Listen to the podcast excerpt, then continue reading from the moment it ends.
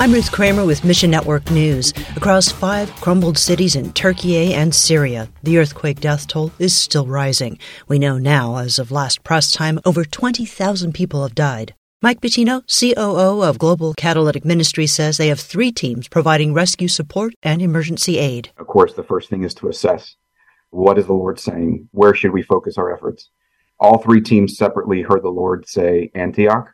So they were all going there separately this specific city, there's no aid or effort going on in the city. It's all the aid is going to other cities.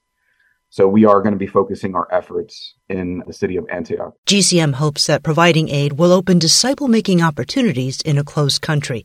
Find your place in the story at missionnews.org. And supporters from around the world gathered recently to applaud a Transworld Radio milestone. 45 years after its first radio broadcast, TWR India celebrates biblical content in 150 languages. More than a thousand people attended the get together, including TWR's Lauren Libby. To put biblical content into 150 languages is truly a landmark situation, and we had a big party. Other guests included local and regional partners, church leaders, donors, and representatives from the 150 language groups. It's rather inspiring to sit there and uh, you look out across the audience, and I thought this is really the book of Revelations when it talks about every tongue, every nation coming together.